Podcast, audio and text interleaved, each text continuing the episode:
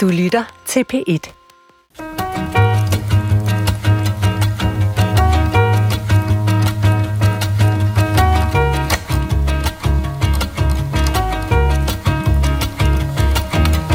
Jeg var til jobsamtale. Så starter han faktisk sådan ret frisk ud. Med lige at sige, Nå, kan vi, øh, kan vi nu ansætte sådan en hippie-type, som dig var? Ja, og så grinede jeg.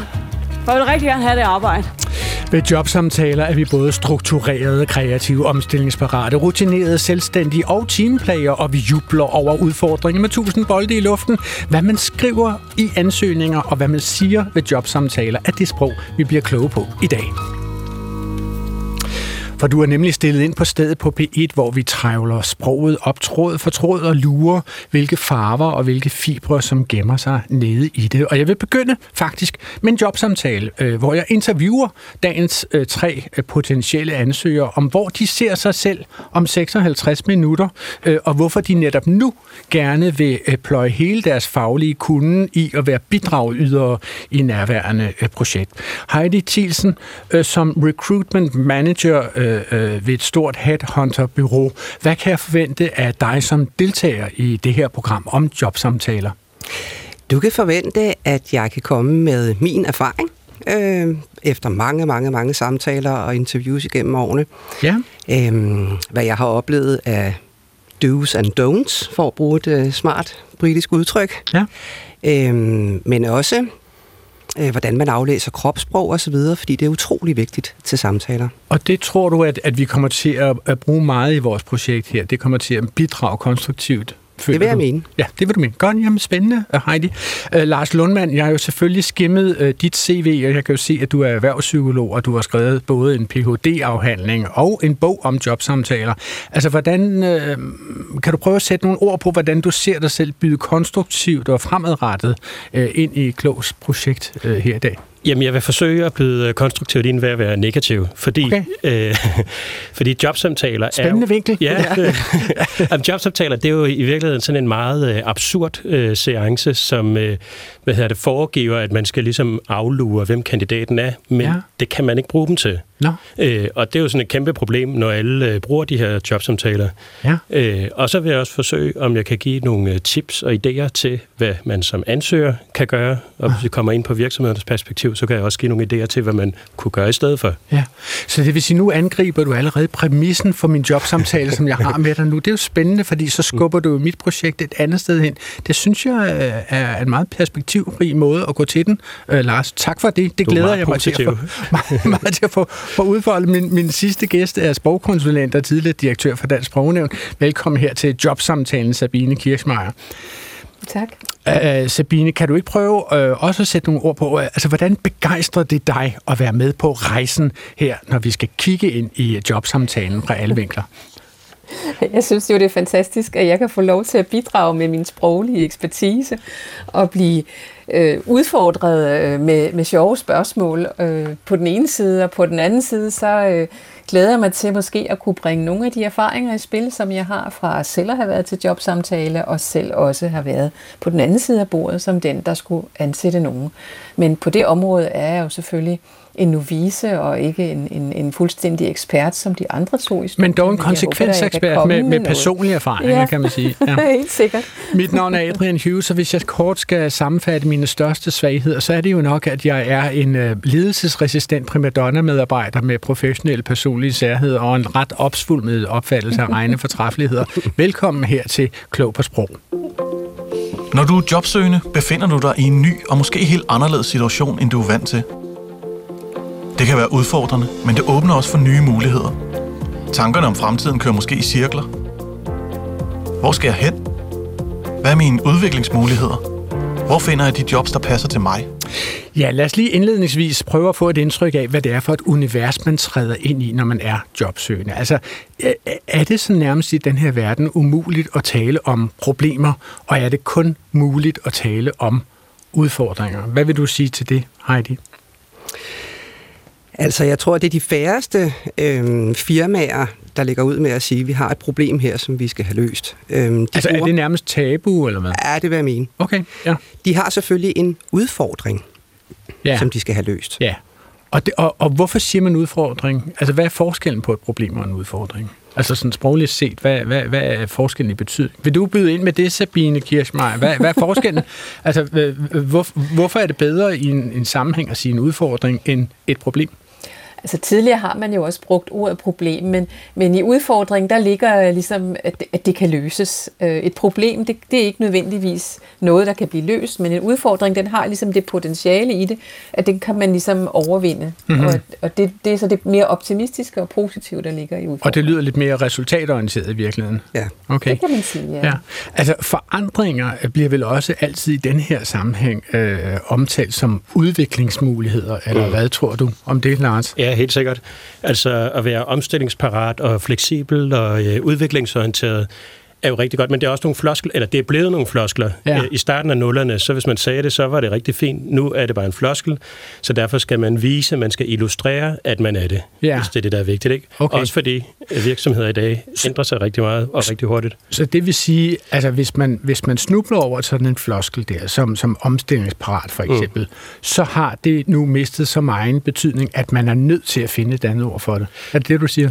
Ja, øh, både som kandidat og som øh, virksomhed. Ja. Øh, man kan godt bruge jobannoncerne også til at lave sådan en, øh, en slags analyse af organisationen. Okay. Øh. Jamen, jamen altså, Lars Lundmann, lad os gøre det. Ja. Lad, os, lad os simpelthen, fordi det er jo der, processen starter, når folk skal skifte arbejde, så skal der jo foreligge et jobopslag. Og vi har jo kigget lidt på nogle forskellige jobopslag. Vi gik bare på Jobindex og kiggede på, hvad de havde sådan slået op her i januar. Og, og der, der kommer for eksempel sådan en som den her. Når vi tager et kig i kristallkuglen er det tydeligt, at du fremadrettet er en stærk del af teamet, som løbende bidrager til, at vi forbedrer vores arbejdsgange og processer. Du starter som entrepriseleder, og fremadrettet ligger det lige til højre benet, at du påbegynder din udvikling ind i rollen som projektleder. Hvad, hvad, hvad tænker du om det her, Heidi Thielsen? Altså, får du et indtryk af, hvad det er for et job, der bliver øh, slået op her? Ah, ikke rigtigt. Øh, det er jo ikke hvorfor det der... egentlig ikke? Det er jo lidt mærkeligt. Ja, hvorfor, hvor, hvad er det, der er uklart ved det? Øh, I det hele taget, det er jo floskler, der bliver brugt. Er det det? Okay. Ja, det er det. Jeg, jeg oplever ofte, altså i, i forhold til, når man skriver annoncer, der er jo ikke sket det store på annoncedelen i mange, mange år. Øhm, man skriver jo, hvad, hvilket firma øh, man søger for. Øh, man skriver, hvad, hvad jobindholdet er. Men sådan at skulle specificere ud, hvad er det for en personlighed, vi leder efter, det kan være lidt vanskeligt. Men her bliver der dog beskrevet, altså, at der er mulighed for udvikling i jobbet. Det, det, det skriver de vel alt andet lige. Altså, de skriver, du starter som entrepriseleder. Det kan jo godt være et meget altså, manuelt arbejde. Det kan være, at vedkommende sådan flytter en møtrik fra øh, samlebånd A til samlebånd B. Det skal jeg ikke kunne sige. Men der står dog, at man udvikler sig fra entrepriseleder til rollen som projektleder. Er det vigtigt, at man i jobopslag giver, altså udtegner, udmaler et billede af nogle udviklingsmuligheder, Lars? Øh, nej, altså jobopslag, det eneste formål med et jobopslag, det er at få nogle kandidater til at ansøge. Det er okay. det, der er formål. Og specielt i en tid nu, hvor der er mangel på kandidater, så handler det om at lave jobopslaget øh, spændende, interessant, sjovt, øh, og, og lade være med at bruge de floskler, som øh, Heidi nævner. Ikke? Okay, Men, så floskler, er det et kig i krystalkuglen og fremadrettet, ordet fremadrettet, som bliver brugt to gange, er det floskler? Øh, man kan sige, at alt, der er abstrakt, øh, kan man i, i mine ører betegne som floskler, ikke? fordi det kan betyde hvad som helst. Øh, hvad hedder det? At der ligger ikke rigtig nogen øh, fast betydning i det. Okay, hvad siger du til det her, Sabine? Altså krystalkuglen, øh, er det en floskel? Ja, altså det er jo sådan et, et udtryk. Floskler er jo typisk udtryk, der bliver brugt i flæng og, og som kommer op og, og bliver en del af, af sproget, og hvor, og hvor det kommer så hyppigt, at folk efterhånden bliver trætte af det. Ikke? Hmm. Og, og det kan man sige, det der kig i krystalkuglen, det bruges altså ret tit. Mm-hmm. Øh, dog ikke så, sit, så tit i jobopslag måske, men i andre sammenhænge. Ikke? Og fremadrettet er jo også noget, som vi ved har irriteret rigtig mange, fordi det simpelthen er for overbrugt. Okay. Men altså, øh, Sabine, jeg har et eksempel til, øh, som hedder, øh, det lyder sådan her, også taget fra Jobindex. Tænder projektledelsen ild i dig, og elsker du at være knudepunktet med ansvar for, at projekter bliver kørt optimalt igennem, så er det måske dig, vi står og mangler. Til vores projektafdeling søger vi netop nu en erfaren projektleder, som er klar til at påtage sig ansvaret for vores nye projekter. Sabine Kirschmeier, hvad, hvad, hvad synes du om det her? Altså får du mere konkret viden om jobbet med dette opslag? Altså man ønsker at søge en projektleder, det er hvad man ligesom får at vide. Øhm, og, og det her med, om det tænder ild, eller hvad det gør, det, det er jo sådan en slags krydderi, og det er netop sådan et eksempel på, at man prøver at finde nogen øh, og, og skille sig ud fra mængden af jobansøgninger. Altså, mm. de kunne have nøjes med at skrive, vi søger en dygtig projektleder, øh, så havde der været rigelig information i den sætning. Lars Lundmann, vil, vil man kunne nøjes med det bare at sige, ja, kære venner, vi søger bare en dygtig projektleder. Du ved selv, hvis du er projektleder, så søg det her job. Ja, hvis du er en dygtig projektleder, så interesserer du dig formentlig også for det, og det er jo det, ja. de siger med ild og engagement og alt sådan noget. Ikke? Ja. Man kan sige, det der er ved det, det er, at det er jo et fuldstændig ligegyldigt øh, hvad hedder det, øh, måde at i talsætte det på, fordi hvis jeg nu var ansøger, så kunne jeg jo bare skrive min ansøgning. Jeg er en projektleder, der tænder, øh, eller så, hvor det brænder ind i mig, når jeg skal lave projekter og sådan noget. Og så ja. vil det sige, jamen, det harmonerer jo 100% med det, de skriver i jobopslaget, og så skulle jeg selvfølgelig komme til jobsamtale. Ja. Det gør jeg bare ikke øh, nødvendigvis, fordi så vil de sige, at han har bare kopieret jobopslaget. Men det Nå, står det, der ikke det er man simpelthen opmærksom på, fordi det er jo en oplagt, altså det er jo en oplagt teknik, når man skriver en jobansøgning, at man kigger på jobanslaget, opslaget, og sådan set bare laver copy-paste på en hel masse af formuleringer. Det er der jo mange mennesker, ja. som, som, som sådan set bare bliver glade for. Nå, øh, jeg får mine egne ord i hovedet igen. Øh, det betyder, at de har læst, hvad jeg har skrevet. Ja, ja. Det, det kan nogle chefer jo sådan set, eller ansættelsesudvalg bliver ret glade for. Kan det ikke virke? Øh, det kan det. Altså igen, det, det er jo altid en konkurrence omkring, ja. Øh, hvordan, hvad skriver de andre, og hvad gør de andre. Ikke? Okay. Så hvis man er sådan en, der kopierer øh, jobopslaget og bare skriver jeg, i stedet for vi søger, øh, det man så bør gøre, hvis det der det rent faktisk er det, de søger, det er jo heller ikke sikkert, fordi tit det, der står i jobopslaget, stemmer ikke altid overens med det, det rent faktisk øh, vil have. Hvad hedder det? Men så skal man jo forsøge at vise det, altså illustrere det via nogle konkrete eksempler og sige, da jeg lavede det der, så gjorde jeg sådan og sådan. Og der det er, når man skriver jobansøgning. Når man skriver jobansøgning, ja. CV, og når man er til jobsamtalen. Øh, jeg vil gerne lige blive øh, lidt øh, ved det der jobopslag, ikke? fordi øh, Sankt Jakobi skole i Varde, de har faktisk i lang tid manglet vikarer, og de har haft svært ved at tiltrække dem med deres jobopslag. Og den 19. januar i år, så delte de så et jobopslag på Facebook, som en af skolens egne 11-årige elever havde skrevet og afleveret oppe på skolelederens kontor, og det lød sådan her. Øh, søger vikar til verdens bedste skole. Hej med dig, uden tegnsætning. Vi søger vikar på Sankt Jakobi skole. Du skal være over 18 år, og du skal kun læse uden E. Og Rane, R-A-N-E, og Rane. Vi har nogle bønne med svagheder. I skal kunne lide børn frisk og glad. Søger både mænd og kvinder god energi. Var god til at tage ansvar, kontakt. Og så står der så et telefonnummer. Nu ved jeg ikke, om I kender den her sag, men altså, hvad, tror jeg, der skete for St. Jakobi skole? Har du et bud på det, Heidi Thielsen? Ja, jeg er ret sikker på, at de fik en del ansøgere, fordi det her, det var da en kreativ og, og nytænkende måde. Ja, Ja. Det er jo simpelthen det. Og hvad, hvad mener du om det, Lars Lundmann? Altså, øh, øh, altså, det er jo ikke en særlig kompetent ansøgning, kan man sige. Nej, men man kan Eller, sige... Opslag taler jeg om, ikke? Nej, altså det er jo... Øh, for det første, så skiller den sig jo ud fra de der tusind andre jobopslag, hvor man søger vikar og sådan noget, ikke? Okay. Så den øh, skiller sig ud. Den bliver delt, fordi folk synes, den er sjov. Så Sød, den, ja, det er rigtigt. den når lidt mere ud, øh, ja. ud omkring, fordi den er anderledes. Øh, og så er der også formentlig nogle af dem, der søger, der tænker øh, noget andet. De tænker, jamen... Øh, de, der sætter der virkelig børnene i centrum og inddrager dem i det, som lederen egentlig burde gøre, og så de har et meget ligeværdigt forhold til deres elever.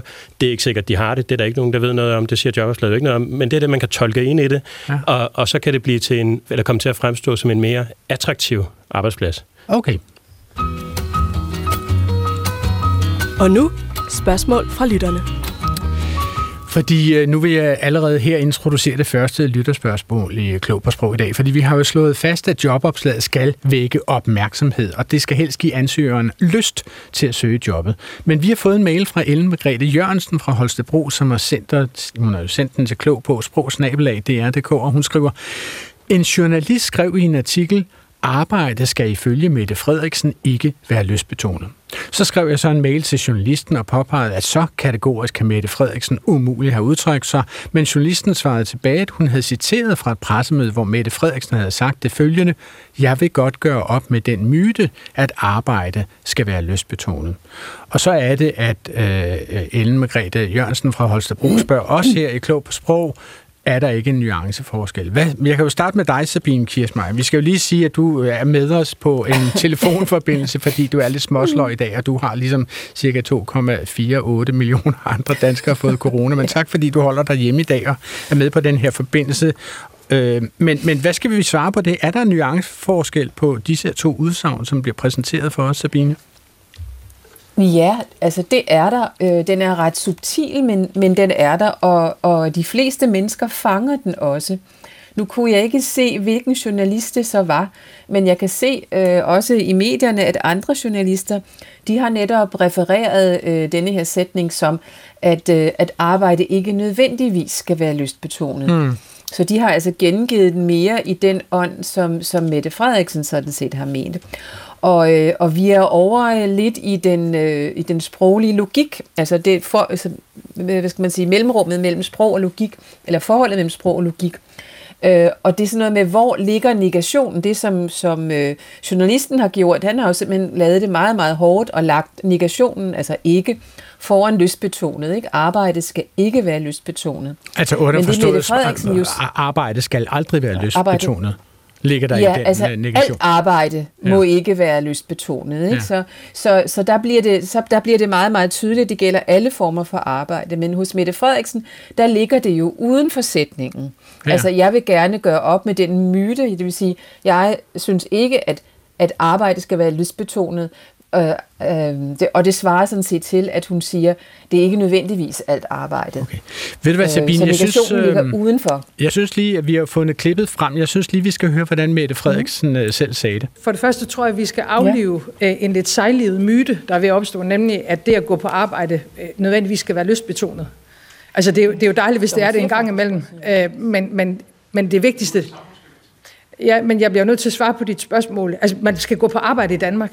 Og, og vi, vi er ikke et samfund, vi er ikke et fællesskab, vi er ikke et kollektiv, hvor nogen kan forbeholde sig retten til at lade være med at bidrage, fordi de hellere vil noget andet. Altså der bliver vi simpelthen nødt til at få genetableret samfundskontrakten. Vi skal alle, alle voksne i Danmark skal stå op om morgenen og bidrage til det her samfund ved at gå på arbejde. Og når journalisten så skriver, arbejde skal ifølge Mette Frederiksen ikke være lystbetonet, synes I så, altså det kan jeg spørge dig, øh, Heidi Thielsen, synes du, at journalisten giver dækkende referat af Mette Frederiksens øh, udsagn? Nej, det synes jeg egentlig ikke, fordi sådan som jeg hører det, der er det jo ikke det, hun siger. Hun siger, at alle dem, der, der ikke gider, vil, hvad ved jeg, heller vil ikke hjemme på sofaen, øhm, der skal de forstå, at det er jo ikke os alle sammen, der har et, et, et job hver dag, som danser ind på jobbet, og nu skal jeg kan glæde os til hver morgen. Ja, hver evig eneste ja. morgen. Det er ikke en menneskeret. Nej, præcis. Nej, okay. Ja. Hvad siger du til det, Sabine? Jamen, jeg siger også, at når man så hører klippet, så er det jo faktisk det, hun, hun siger, nemlig, at det ikke nødvendigvis skal være lystbetonet. Mm. Det siger hun jo selv. Hvor øh, journalisten jo har, har klippet alle former for, for øh, modifikationer fra. Ikke? Der siger han, at arbejde skal ikke være lystbetonet. Så alle de her opblødende øh, ord, som nødvendigvis for eksempel, som gør, at det ikke gælder alt arbejde, den har han jo trukket fra, og dermed har han faktisk forvansket citatet. Okay. Altså det næste, der sker, når arbejdspladserne har slået deres stillinger op, er jo, at de potentielle ansøgere skal sætte sig ned og skrive en ansøgning til den stilling, som er blevet ledig. Sabine Kirchmeier, som tidligere direktør for Dansk Sprognævn, så har du jo siddet for bordenden i mange ansættelsesudvalg, går jeg ud fra. Hvad er dit greb om, hvad en ansøgning til et job skal indeholde? Den skal jo sandsynliggøre, at vedkommende har de kvalifikationer, der skal til for at løfte opgaven. Og, øh, og det kan man jo gøre på mange forskellige måder, men den mest, øh, altså for mig i hvert fald, mest effektive måde, det er jo, at man fortæller, hvad man har gjort, og hvordan det, man har gjort, og de erfaringer, man har gjort sig derigennem, hvordan, de har, hvordan man mener, at de så passer med de øh, opgaver, man forestiller sig, man skal have det nye sted.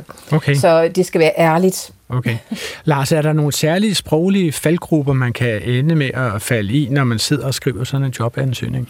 Ja, jeg vil gerne lige starte et andet sted, fordi øh, hvad hedder det, når jeg skrev den her bog, der hedder Du skal ikke være dig selv, øh, og som handler om, at der er jo mange, der tænker, jamen... Er det din bog om jobansøgninger ja, og til, jobsamtaler? Ja, ja, præcis, ja. Øh, til, til ansøger, ikke? Fordi øh, man får til, at du skal bare være ærlig, men hvad betyder det at være ærlig, og hvad for en situation skal jeg tage udgangspunkt i? Og som vi var lidt inde på, jamen jeg kan jo både være struktureret og ustruktureret. Jeg kan være fleksibel og øh, ufleksibel. Jeg kan være øh, effektiv og ineffektiv. Jeg kan være alt muligt, afhængig af situationen, afhængig af, om jeg har en leder, der motiverer mig og alt sådan noget. Men der er jo de der ord, som du omtaler her. Der er jo et af de, hver af de par, du kommer med her, der er der et positivt og et negativt. Ja, ja. Der er vel ikke nogen, der omtaler sig selv som ineffektiv og ufleksibel. Nej, præcis. Så selvom man føler sig selv som ineffektiv, så vil man alligevel ikke sige det. Og det er legitimt og i orden øh, og, og, det, og, det, det, med at sige det, det, det, er jo så, det er jo så u- ulovlig en følelse, at man slet ikke kan rumme dem i sig selv. Der er vel ikke nogen, der føler sig ineffektiv. Nej. Hvad hedder det? der er ikke nogen, der vil erkende det. Nej, nej, okay, nå, du mener, der er masser, som er det, de vil bare ikke erkende det. Okay. det? Men, men er der noget, man kan gøre i sådan en ansøgning for at sørge for, at ja. man kommer øverst i bunken? Yes. Hvad vil du det sige er til der, det, Lars? der er mange ting, man kan gøre. Først og fremmest, så skal man... Øh, altså, det er altid en rigtig god idé at ringe til, øh, hvad hedder det, lederen til den der, der kontaktperson, der er på jobannoncen, inden man sender en ansøgning. Hvorfor det? Øh, fordi at det, der står i jobannoncen, ikke altid er det, som øh, de rent faktisk mener. Øh, plus, at når man snakker med lederen, og hvis man så egentlig lyder som en meget sympatisk person, og, og hvad hedder det, så, øh, ja, så bliver det, tæller det også med i den vurdering, ja. som øh, lederen øh, får. Men hvorfor skriver de ikke i jobansøgningen, hvad det er for et menneske, de gerne vil have? Altså, hvorfor er det så svært at skrive det i et opslag? Det er fordi, det, det kan man ikke, fordi mennesker netop er forskellige og foranderlige og, og alt det der. Ikke? Så, så de kan godt skrive alt det der, ja, du skal være robust, men hvad fanden betyder robust? Det kan også betyde 100 ting. Ja. Øh, hvad hedder det? Men, men hvis man så skriver jobansøgning, lad os så forudsætte, at man har været kløgtig, og at man har ringet mm. til dem først, og mm. det er selvfølgelig smart. Øh, så skriver man jobansøgning. Hvad, hvad, hvad, er det så, hvad er så det vigtigste, man skal gøre ved den jobansøgning? Altså for eksempel, øh, altså hvor vigtige er de første 6-8 linjer af en jobansøgning? Altså, de er utrolig vigtige, fordi det er jo der, hvis man sidder som HR-medarbejder og skal udvælge, hvis der kommer rigtig mange ansøgninger, så, så er der noget, der skal fange dit øje, mm-hmm. øh, fordi du, du skal bruge meget tid på at læse 50-100 ansøgninger igennem. Og det er det, vi er oppe i, at der, det er så mange ansøgninger, det var det, der kommer. Det var det, fordi okay. en, en ting, der er, der er ret åbenlys i, i disse år, det er, at, at markedet er vendt, så i øjeblikket er det blevet kandidaternes marked, mm-hmm. øh, hvor, hvor der er rift om alle kandidater, uanset om man er bogholder eller om man er økonomichef, så, så er der rift om dem, der er mm. derude. Så derfor så, øhm, så, så gør det, at når du så endelig sender en ansøgning eller et, et, et, et CB, så skal du meget ofte skrive, hvad er det, hvorfor er det lige præcis, at jeg passer ind i det her mm-hmm. job? Have gjort sin, øh, sin research ordentligt fra starten, også meget gerne have været inde og kigge lidt mere omkring firmaet. Hvad er det for et firma? Hvad er det, de laver? Måske gå ind og kigge på, på LinkedIn for eksempel. Hvad er det for nogle mennesker, øh, jeg skal arbejde for? Hvad er deres baggrund? Altså samle så meget erfaring som overhovedet mm. muligt. Mm. Jeg vil sige, altså og du siger det også lidt, uh, Sale Heidi, det der med, at jamen, ansøgningen er jo selvfølgelig en del af at komme til samtalen, men den vigtigste del, det er CV'et. Okay. Og det er jo fordi, der er sådan en illusion, og nu siger jeg illusion, om at uh, tidligere erfaringer kan forudsige fremtidig jobperformance. Ja. Den sammenhæng er der bare ikke. Øh, og derfor er det jo selvfølgelig også frustrerende for ansøgere, at de skal have et særligt CV. Altså, fordi de bliver ikke, det handler ikke om, hvorvidt de er kompetente til jobbet. Det handler om, hvorvidt de har haft nogle erfaringer, der minder om det, de skal lave. Og det handler ikke engang om, hvorvidt det minder om det, de skal lave i det nye job. Det handler om, hvorvidt arbejdsgiveren tror, at det er det samme. Ja. Så hvis du søger et job som radiovært på DR, så skal du have lavet noget, der minder om at være radiovært tidligere. Et eller andet sted. Et eller andet sted. Mm. Eller det skal du i hvert fald fremhæve, ikke? Okay. Nu skal jeg høre, altså det er jo sådan set sådan, at, at hvert halve år, så er jeg formand for et ansættelsesudvalg, som består af mig og Klog på Sprogs producer, og det er, når vi søger ubetalte universitetspraktikanter i Klog øh, på Sprog, ikke? Så det er jo ikke recruitment management på samme niveau, som du excellerer i, Heidi Thielsen. Men det er jo meget vigtigt for os, kan man sige, at gode praktikanter, det kan jo løfte det her program, altså virkelig markant, skal jeg hilse at sige. En af universitetspraktikanterne begyndte på denne her måde. En forårsdag kørte jeg på cykel over dronning Louises bro og blev pludselig råbt an bagfra af en herre. Han ville advare mig om, at mit bagdæk var fladt. Den mand, det var dig, Adrian. Hvad tror I fungerede ved den her ansøgning? Hvad tror du, Heidi? Ja, for det første så angriber han jo på en helt anden måde end mange af de andre ansøgninger, du sikkert læste. Ja, det skal og, jeg love for. Og han har involveret dig. Ja. Et møde med dig. Ja. Og det er jo en historie, han fortæller dig. Du får lyst til at læse mere. Ja. Ja, det er fuldstændig rigtigt. Og det handler om dig, Adrian. Ja, Endnu vigtigere. det er meget vigtigt. Ja, nå, ja, det er jo så det, altså, øh, fordi, altså, nu ved jeg jo godt om mig selv, at jeg har det ligesom Peter Plys, at jeg altid helst vil høre en historie om mig selv, ikke? Men har alle mennesker det sådan, Lars? Faktisk så, det er en klassisk fejl, i, øh, når folk skriver jobansøgninger, det er, at de laver dem sådan meget afsenderorienteret. Det. Okay. vil sige, de tager udgangspunkt i at fortælle om sig selv, om så har jeg også lavet det der, og det synes jeg er spændende og sådan noget. Arbejdsgiverne er ligeglade med, hvad man synes er spændende, og hvad man har lavet og alt det der. Det, de vil høre, det er, hvad kan vi få ud af det? Ja. Så hvis man kan lave den analyse øh, og koble det på, så bliver den mere interessant. Øh, det er sådan lidt en analog til det her, ikke? Ja, ja, fuldstændig. Ja. Jamen, der var så en, en anden ansøger, som skrev øh, følgende. Han var øh, filosofistuderende. Jeg drister mig dog til at hævde, at mine kompetencer er som skræddersyet til det, en praktikant på klog på sprog skal kunne. Det er ikke muligt at gå til filosofien som noget løsrevet fra sproget, hvorfor mine filosofiske interesser ofte har et sprogligt udgangspunkt. Således har jeg skrevet eksamensopgave i talehandlinger, bacheloropgave om undskyldninger, og for tiden arbejder jeg på en eksamensopgave om sprogets metafysiske og etiske dimensioner i Platons kritik af retorikken. Uh, hvad tror du, Heidi? Tror du vedkommende kom til jobsamtale i Klog på Sprog? Det tror jeg faktisk ikke, nej. Nå, hvorfor ikke? Fordi det her... Er det, kunne, du, jeg- kunne du bare, var du mundaflæst, du min, hvordan jeg vrængede af formuleringerne, mens jeg nej, læste det, det højt? nej. Altså, jeg mener, det... øhm, Han forsøger for meget. Okay. Nå, han forsøger for meget. Altså, ja. hvad vil det sige? Altså, han lyder jo rasende klog, kan man sige. Jeg tror faktisk, han er rasende klog. Altså, så det er sådan set... Men han forsøger ligesom at sjuse sig ind på, hvad du gerne vil høre, hvad du Ja. gerne vil læse. Ja, det tror jeg Og så bliver det lidt for meget af det gode. Ja. Og så går det hen og bliver lidt tørt. Ja, ja.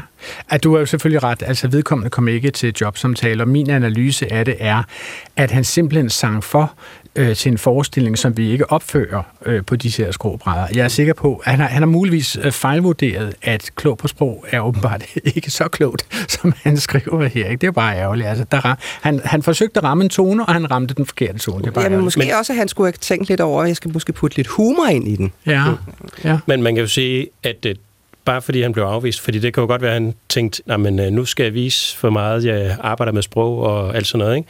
Det var så ikke det, du ville høre, men du har ikke skrevet i jobannoncen hvad, præcis, hvad det var, du godt kunne tænke dig, at folk skrev i deres øh, jobansøgning formentlig. Nej, fordi det Øh. vil jeg helst lade være op til dem selv. Altså, jeg håber, ja, man kan jo sige, nu sender vi jo hver fredag Jo, jo, fra klokken 11 til 12, så folk er jo sådan, det er relativt nemt for folk at slå op og høre, hvad laver de egentlig derinde på Sprog. Det er der ja. en her, som har gjort, den vil jeg lige læse op for jer. Altså, vedkommende sendte en overskrift, ja, de vedkommende sendte en, en ansøgning til på Sprog, som startede med noget, der stod med caps lock, altså versaler, og så stod der med versaler. Overskrift, kort meddelelse, som indleder eller antyder indholdet af den følgende tekst, komma, ofte placeret oven på teksten og fremhævet visuelt, for eksempel med store typer. Og så fortsætter brødteksten på følgende måde. Jeg har aldrig brændt så meget for en stilling, som jeg brænder for jeres praktikantstilling hos Klog på Sprog. Da jeg læste jeres opslag, fik jeg sommerfugle i maven. Jeg har binge-lyttet jeres programmer hele weekenden af to grunde. Den ene er, at jeg med skam i fingrene må skrive, at jeg ikke har lyttet til jeres program før nu. Og den anden grund er, at jeg ikke kunne stoppe igen, da først jeg var begyndt med fare for at virke læflende. Det er et brilliant program. I står alle sammen og smiler og griner, og Sabine gør det også. Uh, det er muligvis et dumt spørgsmål at stille, men tror jeg vedkommende kom til samtale? Ja, Og hvorfor? det var sjovt. Det var det fangede, ja, som du nævnte lige før, det fanger mere den der tone, end øh, også øh, der er humor i det, og ja. hvad hedder det, den ligesom, ja, øh, perspektiverer sproget på, Ja. ja. en, øh, på en, i det her tilfælde, en sjov måde, ikke? Ja, det er mega sjovt, at hun skriver, nu har jeg så afsløret, at det er en hun, altså, at hun starter en overskrift med at lave en metakommentar til en mm. overskrift. Det, det tyder jo på meget, meget høj sproglig bevidsthed, og det er jo præcis det, vi øh, efterspørger hos vores praktikanter. Ikke? Og så vil jeg sige, når hun så også længere ned, for det første er der den der ærlighed i at sige, nu skal jeg bare høre, jeg har faktisk ikke hørt jeres program før. Og så tænker jeg bare, oh my god, man har lyst til at kløve hende med en flækøkse. Mm. Ikke? Men så siger hun, at det går fint. Og så skriver hun jo, øh, jeg er med skam i fingrene ja. må skrive. Altså, at hun sproger øh, mm. på det tidspunkt, synes jeg er meget overskudspræget. Hun blev også praktikant på programmet. Det er en af vores forforrige praktikanter, så vidt jeg husker. Ikke? Øh, Hvad, hvad synes du om det, Heidi? Jamen, jeg kan godt lide det, fordi at hun har, hun har tænkt sig om.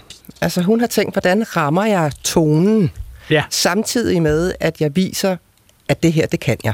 Okay, det er storartet. Og nu spørgsmål fra lytterne. Du lytter til Klog på Sprog, som i dag handler om jobsamtaler og hvordan vi bliver bedre til at gennemføre dem, uanset hvilken side af bordet vi sidder ved. Og jeg har besøg af Heidi Thielsen, som er Recruitment Manager, Lars Lundmand, som er erhvervspsykolog, og er sprogkonsulent Sabine Kirchmeier. Og det er den sidste, jeg lige vil henvende mig til først. Altså på vores mail, klog på sprogsnabelag, dr.dk, har vi modtaget et spørgsmål, som kunne være relevant, når man skriver en jobansøgning. Det handler om fornøden akkuratesse og det, man kunne opfatte som det oppustede sprog. Gabi og Jakob fra Valby har skrevet, vi er to unge mennesker, som har et spørgsmål omkring brugen af ordet omkring. Vi mener, at det er grebet omkring sig i uhørt grad. På den ellers sprogsikre kanal P1 taler såvel værter som gæster omkring nedlukning, omkring bøger, eller bøgerne kan handle omkring ellers spændende emner. Og vi bliver det hele taget i tvivl om, omkring, om hvorvidt vi er for snobbet eller konservative, når det handler omkring sprogbrugen. Altså, mailen fortsætter, jeg skal hilse at sige, meget, meget længe, øh, med flere eksempler fra samme skuffe, som Gabi og Jakob fra Valby skriver.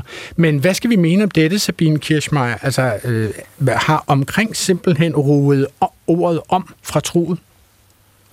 Ja, Altså det har jo været sådan længe, øh, og jeg fandt faktisk en, øh, en artikel fra Erik Hansen, en tidligere formand for Sprognævnet fra 1987, hvor han har en bidende ironisk kommentar til omkring. Han skriver blandt andet, omkring betyder selvfølgelig ikke det samme som om. Omkring er bredere, mere vidtskuende. En drøftelse om undervisningen er ikke nær så betydningsfuld som en drøftelse omkring undervisningen. Øhm, og så siger han mere, en hver kan jo tale om noget, men rigtig tænkende mennesker fører en samtale omkring et emne, eller går ind i en debat omkring situationen, og de viser ved deres omkring, at de har indblik og overblik langt ud over folket. Jeg ville også gerne tage mig ud, som om jeg tilhører den gruppe af intellektuelle omkringbrugere, men jeg må nok erkende, at jeg ikke har format til det, og så videre, og så mm. videre. Mm. Og det går helt tilbage til altså 1987, 1987, okay. man kan finde den på sproget.dk, ja. og den er en fornøjelse at læse. Så det her problem har simpelthen været hos os meget længe, kan man roligt sige. Ja, det er, altså, som de også siger, en måde at vise på, at man, man er lidt mere end, end de andre. Okay, tusind tak skal du have, Sabine. Du kan sende dit spørgsmål til klog på sprog Lad os gå tilbage til ansøgningerne her. Er der, er der nogle ord, man skal undgå at bruge om sig selv? Altså, hvis jeg nu var uh, til jobsamtale med dig, uh, Heidi, altså, uh, hvis jeg præsenterede mig selv med ordene selvstændig, uh, flittig og idérig, uh, vil du tro på mig? Jeg vil i hvert fald spørge mere ind til, hvad du mener. Okay. Det vil jeg. Hvordan kan man undgå, at, at en kandidat sidder og er for uh, sprogligt indadvendt? Der er det, man skal kunne klæde dem en lille smule på. Okay. Ikke så meget i forhold til, man skal jo ikke direkte fortælle dem, hvad vedkommende skal sige. Nej. Men jeg kan for eksempel finde på at sige, du kan godt forvente, at de vil spørge ind til det her. Mm-hmm. Har du tænkt over, hvad du vil svare på det? Ja. Nej, det ved jeg ikke rigtigt. Jamen, så tager jeg samtalen med dem omkring, jamen hvis vi nu kigger lidt på, da du sad i det, i det job som projektleder, der har du jo lavet de og de ting. Dem synes jeg, du skal prøve at komme lidt ind på. Okay. Altså, Lars Lundmand, nu snakker vi jo før om det her med CV, at øh, hvordan man retter CV'et til, og du siger jo ovenkøbet, at CV'et er det vigtigste ved en, en ansøgning. Der må jeg bare sige, jeg ved ikke, om det siger mere om mig, øh, øh eller hvad det gør. Jeg kigger faktisk ret sjældent på CV'et. Mm. Altså, jeg kigger primært på ansøgningen, og jeg kigger primært på, om vedkommende i forhold til ans- altså, at arbejde på Klog på Sprog, mm. er i stand til at præsentere sig selv og fortælle en historie. Mm. Fordi jeg prioriterer, at det er meget vigtigt i denne her sammenhæng ja. at kunne fortælle en historie. Det gør ja. man jo ikke i et CV. Nej, er, det... Er, er det fordi, jeg arbejder i en bestemt branche, som er ligeglad med CV, eller hvad? Ja, man kan sige, det, altså det kreative aspekt, det er formentlig også uh, vigtigt her. Ja. Og det kreative, det, man, der fortæller man jo ikke bare, at jeg er kreativ. Selvom, hvis lad os nu sige, at du efterspørger en kreativ, så burde det jo sådan set være nok, at jeg bare siger, jamen jeg er kreativ. Mm. Hvis du vil spørge, finde ud af, hvordan jeg er kreativ, så kan du jo bare stille et spørgsmål om det. Og mm. skrive i, i jobannoncen, at jeg skal fortælle en sjov historie, hvis det er det, der er vigtigt. Ja. Men det skal jeg selv regne ud. Okay. Og det er også derfor, i virkeligheden, så uh, burde man som arbejdsgiver fortælle alt øh, til kandidaten, inden de sender en ansøgning. Altså, fortæl dem, hvad de burde skrive. Af, af to grunde. Både for selvfølgelig at skabe mere tryghed og sige, det er det der, der kommer til at ske. Det vi spørger om det her, som du også er lidt inde på, øh, øh, Heidi. Hvad hedder det? Og hvis du skriver det her, så øh, er det rigtig godt og sådan noget, fordi så bliver man mere tryg, så mindsker nervøsiteten. På den anden side, den anden side af det, det er, at man som øh, virksomhed faktisk også, hvis man, jo mere man ligesom fortæller, jo mere transparent man er, jo højere kan man sætte forventningerne. Ja. Fordi hvis du siger til alle dine ansøgere, I skal fortælle nogle sjove historier, der handler om sprog, så hvis de ikke skriver en sjov historie, der handler om sprog, så vil du sige, jamen så er det jo, altså, så, så, så passer det jo, så kan vedkommende jo ikke finde ud af, hvad, hvad det, altså så kan de jo ikke tage imod en, mm. øh, en opgave.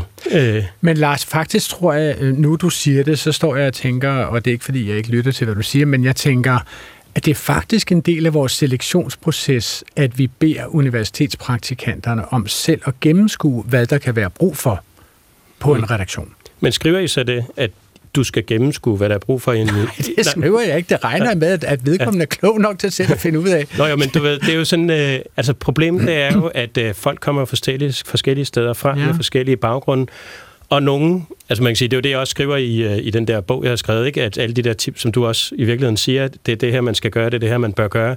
Men hvis det er lang tid siden, du har været til jobsamtale, måske har du aldrig været det, Øh, for, altså i nogle kulturer, så handler det om at sidde og fremvise diplomer og alt ja. muligt øh, om, hvad man har lavet tidligere. Det vil falde totalt til jorden i en øh, dansk sammenhæng. Det er rigtigt. Øh, ja. Hvad hedder det? Det kan jeg bekræfte. Nå, jamen du ved, øh, altså hvad er det for noget? Det var totalt out of uh, context, ikke? Øh. Men altså ved du hvad, altså faktisk kan man sige, øh, at vi har sådan set forfinet vores øh, rekrutteringsproces i Klog på Sprog mm. i løbet af de 260 udgaver, vi har lavet af programmet. Og øhm, jeg er nu begyndt, når jeg inviterer øh, kandidater øh, til øh, at søge stillingen som praktikant på Klog på Sprog, så siger jeg til dem, det er klart, at du kommer helt frem i bussen, eller forrest øh, frem i bussen, hvis du er i stand til at præsentere idéer til øh, programmer, du godt kunne tænke dig at høre hmm. i radioen. Ja. Jeg giver dem faktisk, kan man sige, hjemmearbejde for, før samtalen, at de skal selv byde ind med, hvad de godt kunne tænke sig at lave øh, programmer og bør, bør arbejdsgiver simpelthen generelt give kandidater hjemmearbejde, før de tropper op til en samtale, Heidi?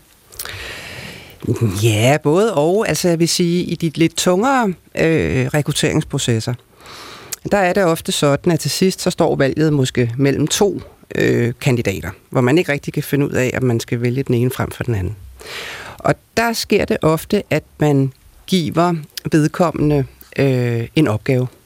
Det kan hedde indbakkeøvelser for eksempel. Ja. Det har noget at gøre med, at nu sidder du på det her kontor, og det her det skal forestille en helt almindelig hverdag, hvor der kommer en hel masse øh, mails ind i din indbakke, og nu skal du prioritere og vise os, hvordan du vil takle det her. Og der ser man så oftest, hvis valget står mellem to-tre stykker, at der er en, som, som gør det væsentligt bedre end de andre. Ja. Det, det hjælper jo også for ansættelsesudvalget, ja, kan man sige, hvis der er en, som lige pludselig skiller sig ud. Jeg synes lige, at jeg vil dykke ned i en af de få ansættelsessamtaler, som vi sådan set har ude i de offentlige mainstream medier. Ikke? Og det er jo øh, i det program, som hedder Løvens Hule, hvor iværksættere skal pitche sådan deres forretningsidé til fem potentielle investorer. Øh, disse investorer skal så afgøre, om de tror så meget på ideen og på indehaverne i øvrigt, at de vil øh, investere deres penge i dem. Og det lykkedes for eksempel for to iværksættere, nogen som hedder Lin og Mai Li, af de er vietnamesisk afstamning. De havde held med at sælge ideen om et landsdækkende netværk af mobiltelefonopladere, som skulle ligge fremme på barer, værtshus og hoteller og andre forretninger. Og Mia Wagner øh, bød ind med en investering på 450.000 kroner for 15 procent af projektet. Det er et tal, der er meget vigtigt i Løvens Hule. Det betyder på en værdiangivelse på cirka 3 millioner, så vidt jeg kan regne ud. Men, men så gik det langsomt fra galt til værre i denne ansættelsessamtale, kan man kalde det det. Men så ved jeg, at jeg kan hjælpe jer ind i de fleste restauranter i København og også til festivaler. Og så skal vi kigge lidt på det her med, hvordan strikker vi en god abonnementsmodel sammen, og det har jeg en hel del erfaring med.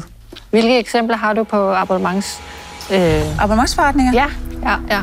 Ja, jeg har jo øh, gennem min familie over 20 års erfaring Nå, med at udvikle online ja. abonnementsforretninger, så jeg har en del yes. der. Ja. Okay. jeg tror, hvis jeg var jer, så ville jeg klappe til nu. Men vil du også lægge tid og kræfter i projektet? Eller hvordan Nej, jeg øh, kun for ikke at lave noget. jeg, jeg selvfølgelig vil lægge tid og kræfter i projektet. Øhm... Står dit bud, Mia? Øh... Hvordan er, vil det være sådan konkret på en uge? En, altså, arbejdsmæssigt? Jeg, jeg tror, vi skal droppe det her. Okay. Det kan jeg ligesom fornemme på jer. I er et andet sted med de spørgsmål, I stiller, så jeg lader mit bud falde. Okay. Og så siger jeg tak for i dag. Heidi Thielsen, altså, det, var, det var faktisk svært for dig at høre det her klip. Ikke? Du stod jo ja. simpelthen og bed dig selv i knorene og så videre. Ikke? Ja. Hvad, hvad er det, der går galt i samtalen mellem Mia Wagner her og, og disse her to vietnamesiske øh, øh, iværksættere? Jamen, der går jo det galt, at de har ikke gjort deres hjemmearbejde ordentligt. Øhm, Hvordan ikke? De skulle jo have undersøgt de investorer, der sidder inde i løvens hule. Hvad, hvad er det, de har tjent deres mange penge på? Hvad, hvor er det, de har lagt deres investeringer? De skulle have vidst, at Mia Wagner er rigtig stærk på abonnementsordninger. Det det er faktisk de. det, hun har tjent penge på. Ja. ja, det burde de nok lige have tjekket. Og det er Men- klart, at når de så stiller et spørgsmål, hvor hun tænker, hov, Ja. øh, der er noget, de ikke har forberedt sig ordentligt på her. Men så der er jo også derfra. det ved det, altså de forsøger jo også at være offensiv, har jeg indtryk af, ikke? Og, og, og, og, og gå helt frem til netkanten og sige, lad os lige høre Mia Wagner, øh, hvordan, for, hvordan ser du for dig, at du arbejder for os og med os? Mm. Altså, hvordan ser en almindelig arbejdsuge ud? Ikke? Mm. Og det kunne man jo sige, det er jo en interesse for, en meget konkret interesse for, hvordan bliver den her samarbejdsrelation? Mm. Er, det, er det positivt, Lars Lundmann? Jamen, det er jo netop, øh, de begynder, en, sådan som jeg har hørt det, i hvert fald nærmest at stille øh, krav, altså ja. indirekte til ja. øh, investoren der. Ja. Det gider de ikke. Øh, det er dem, der er de fine. Det er dem, der, er, der har magten. Okay. De skal ikke øh, have nogen, der fortæller noget. På trods af, at det i virkeligheden er et rigtig godt spørgsmål at stille. Ja. Det, det spørgsmål, hvis de havde ventet med at stille det til efter hun var kommet med, og ved første, deres første møde, og sige, men hvordan øh, regner du egentlig med, at, øh, hvor meget tid regner du egentlig med, at du kommer til at bruge på det, og sådan noget. Så havde det været fint og fornuftigt og sådan noget. Så det var bare lige i konteksten. Pointen er, de bliver så fravalgt. Ikke fordi de har et dårligt projekt, ikke fordi øh, alt muligt, men fordi at de ikke lige, øh, hvad hedder det, kan, kan kode den der... Mm. De, de har simpelthen fejllæst rummet, kan man sige. Ja. Ikke? Og de har muligvis også fejllæst statusforskellen mellem dem og Ja. Mia Wagner. Og det siger jo ikke noget om, hvorvidt de er kompetente, dygtige og kan udvikle deres forretning og alt muligt. Det betyder intet om det. Nej, fordi men, ideen var jo god nok. Ja, ja.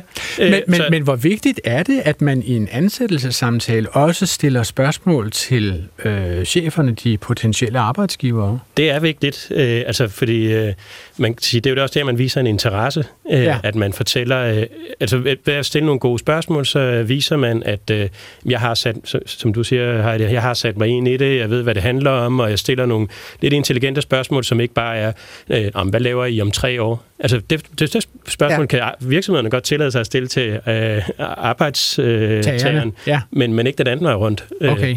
Så det Så man går ikke ind til AP Møller Mærsk ja. og siger, hvor ser jeg selv om 12 år? Altså jeg Har plejer I at sige stadigvæk til... containerhavne?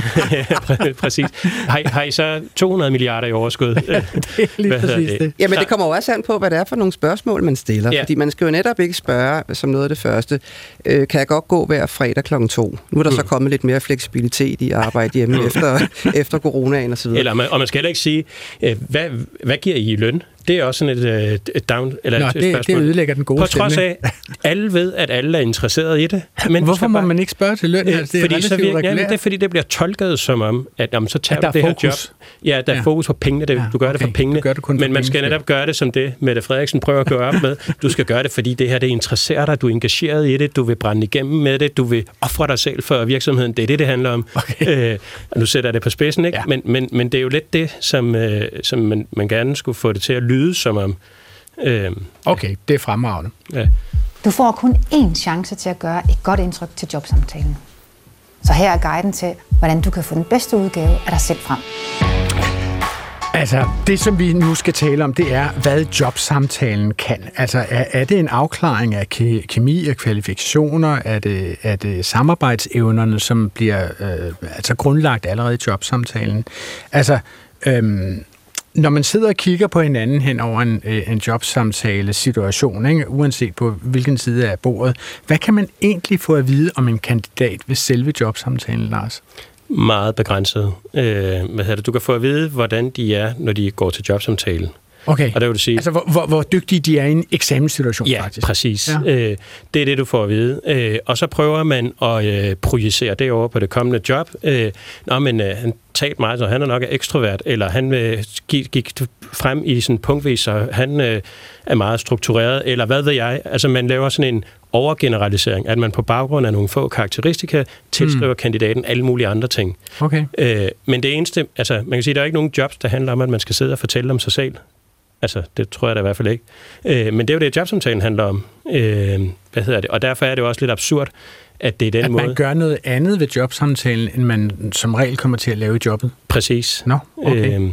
Mit indtryk er, at der bliver brugt mange spørgsmål ved jobsamtaler, som har et lille præg af, af kliché. Altså, at der er nogle bestemte matricer eller nogle bestemte spørgsmål, som, som interviewerne vender tilbage til. Jeg forstår ikke helt, hvorfor. Et af dem, som, som, øh, som jeg ofte hører, at der bliver spurgt om, det er, hvad er dine dårligste egenskaber? Det dukket op også i øh, Løvens Hule forleden øh, sæson, havde jeg sagt, en af de seneste udgaver, hvor øh, altså øh, Jesper Buch, ham som opfandt Just Eat, som er en veteran i programmet Løves, Løvens Hule, han stiller et spørgsmål til en iværksætter. Hvad er din altså, dårligste egenskab, hvis du selv skulle sige det?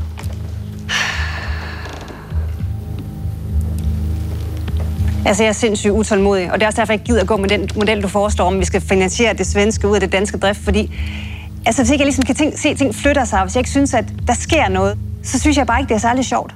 Og, og det, jeg spiller det bare for at stille spørgsmål. Altså, er det hensigtsmæssigt at stille sådan et spørgsmål, øh, som, hvad er din dårligste egenskab? Hvad vil du sige til det, Heidi Thielsen?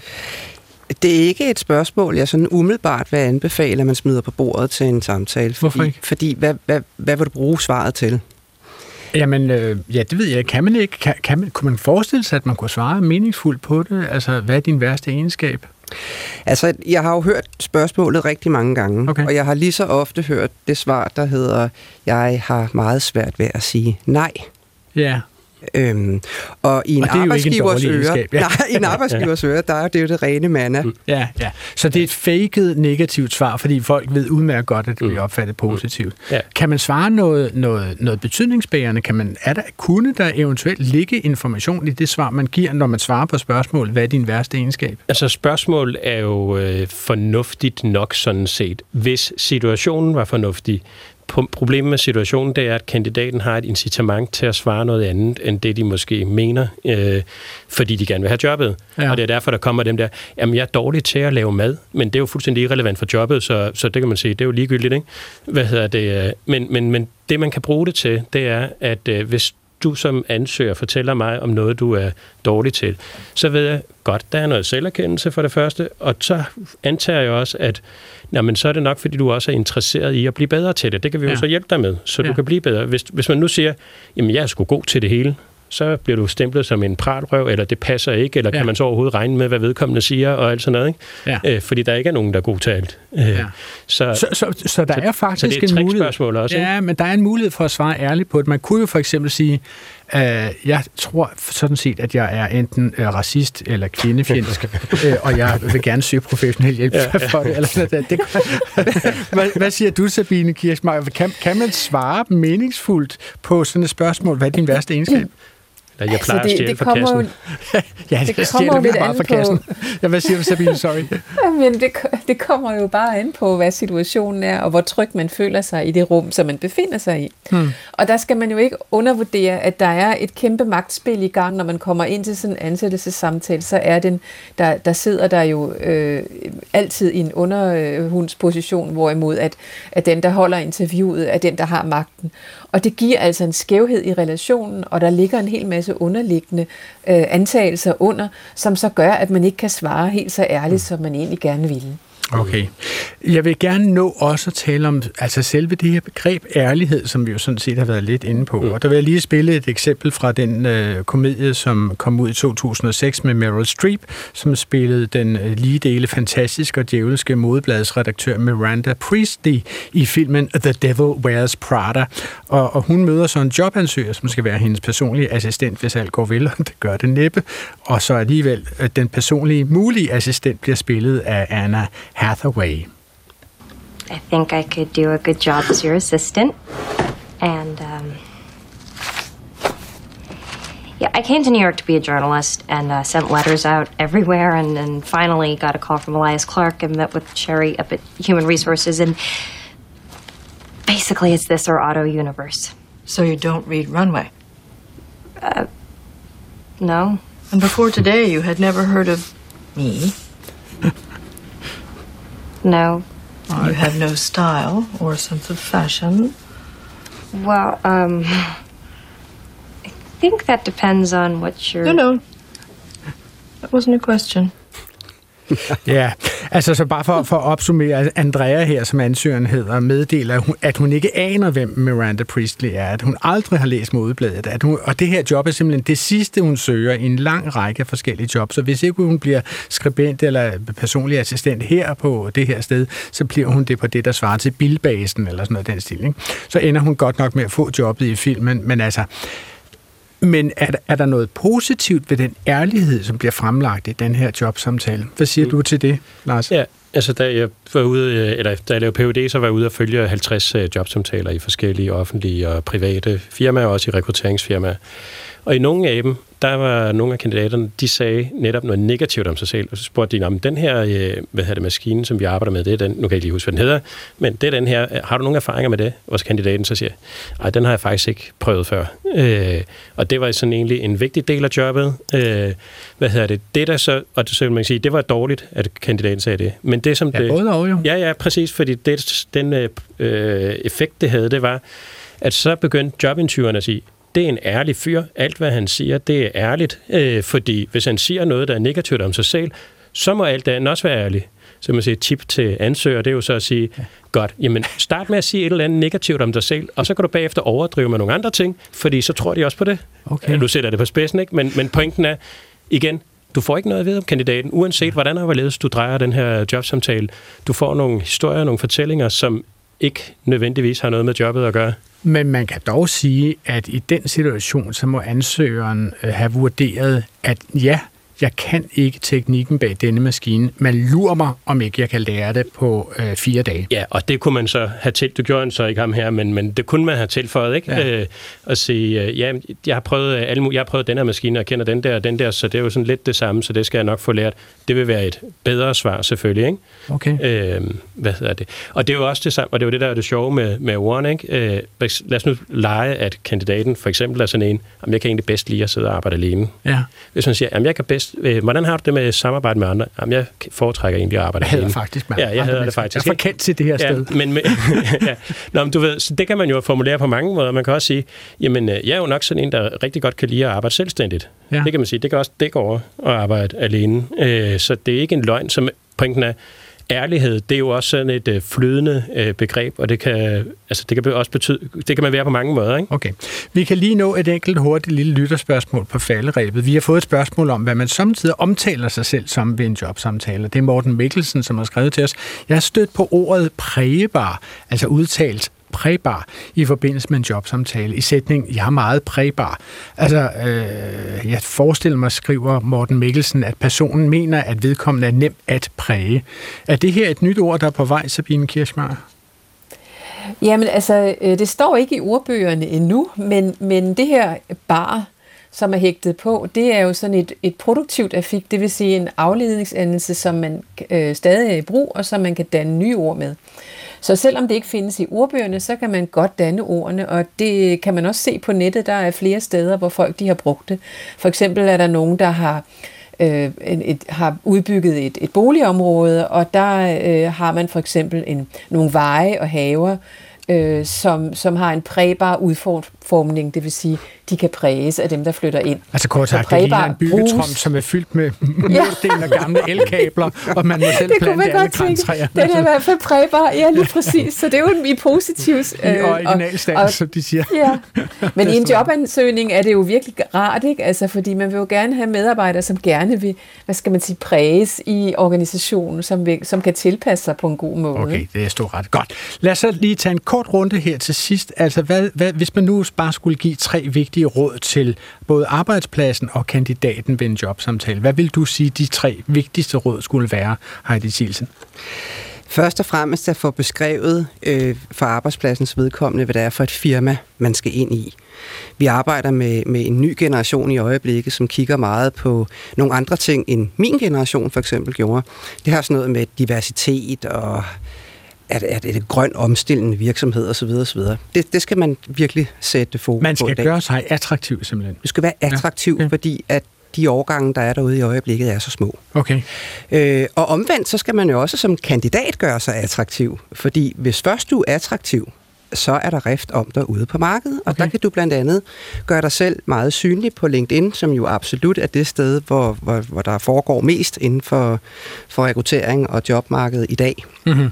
Det er simpelthen blevet den platform, hvor sådan noget foregår? Det er platformen, hvor virksomheder lægger deres okay. annoncer ud, hvor, hvor man leder efter kandidater og Ja, Lars Lundmann, du var, du var inde på tidligere i udsendelsen, at du synes altså en helt øh, øh, fuldstændig gratis øh, march og stjæle fra alle andre ansøgere, det er at ringe til ansættelsesudvalget først og få nogle flere ord på, ja. hvad det er for en stilling. Så det synes du, det er given, det, det, den, det den må man ikke undgå. Og så der er jo sådan nogle spørgsmål, der er også gode at stille, når man gør det. Øh, et spørgsmål kunne for eksempel være, godt, hvis jeg nu får stillingen, øh, og du så om tre måneder tænker, det var fandme godt, vi fik ansat Lars til den her stilling. Hvad har jeg så gjort? I på de tre måneder. Ja. Og så siger du nogle Hvad er ting. den største succeskriterie? Ja, hvad er det største? Ja. Og så okay. siger du nogle ting, jamen så har du sgu virkelig øh, været effektiv, og du har din og den. Og så bruger jeg de ord til at, at skrive ind i min øh, øh ansøgning der, ikke? Ja. Øhm, og så i forhold til arbejdsgiverne, så kan man sige, men lav en... Øh, i stedet for den der klassiske jobannonce, så øh, det var også det, som den der Sankakobi-skole øh, ja. i Varde gjorde, altså gøre noget Få en elev til at skrive din job, ja. job for eksempel, jobopslag. Men man kan eller også, din hund. ja, eller din hund, eller whatever, eller lave en video, ja. eller det, som vi nogle gange gør, det er at lave jobopslaget som øh, en case, hvor vi siger til ansøgerne, ved du hvad, vi er fuldstændig ligeglade med, din, øh, med dit CV, vi er ligeglade med, hvad du har lavet tidligere, det betyder ingenting vi har den her case, prøv at give nogle øh, ord, nogle beskrivelser på, hvordan øh, du vil håndtere den, og her er vurderingskriterierne til, hvad vi lægger vægt på, når vi så vurderer det, øh, og ring og skriv endelig, hvis du har nogle spørgsmål. Okay. Sabine Kirchmeier, vil du give et sidste råd med her på faldrebet? Nej, jeg synes, det er faktisk øh, meget, meget dækkende. Det her med at være tydelig om de opgaver, man gerne vil have løst, det synes jeg er enormt vigtigt. Og så måske også fra virksomhedernes side, altså for de unge mennesker er det nok vigtigt at få at vide, hvilke udviklingsmuligheder der er i stillingen det tror jeg vil tiltrække nogen at vide, at jamen, jeg kan bevæge mig et nyt sted hen, hvis jeg kommer her. Tusind tak skal du have. Klog på sprog har i dag været en jobsamtale, og jeg har haft velkvalificeret selskab af Heidi Thielsen, Recruitment Manager, og af Lars Lundmand, som er erhvervspsykolog og stifter konsulenthuset øh, Lundmand, og har skrevet en Ph.D.-afhandling om jobsamtaler. Øh, og er sprogkonsulent Sabine Kirschmeier på en telefonforbindelse fra hendes sygeleje. Udsendelsen er tilrettelagt af Clara Witt og af Svala Sigfus Dottier, som også stod for teknikken og præsenteret af mig, Adrian Hughes. I kan nå os med kommentarer, debat og spørgsmål per mail til klogpåsprog.dk, og det her program ligger som alle andre DRP1-programmer klar som podcast når som helst og hvor som helst man føler for det i en lomme nær jer. På genhør næste fredag op til middagsradioavisen.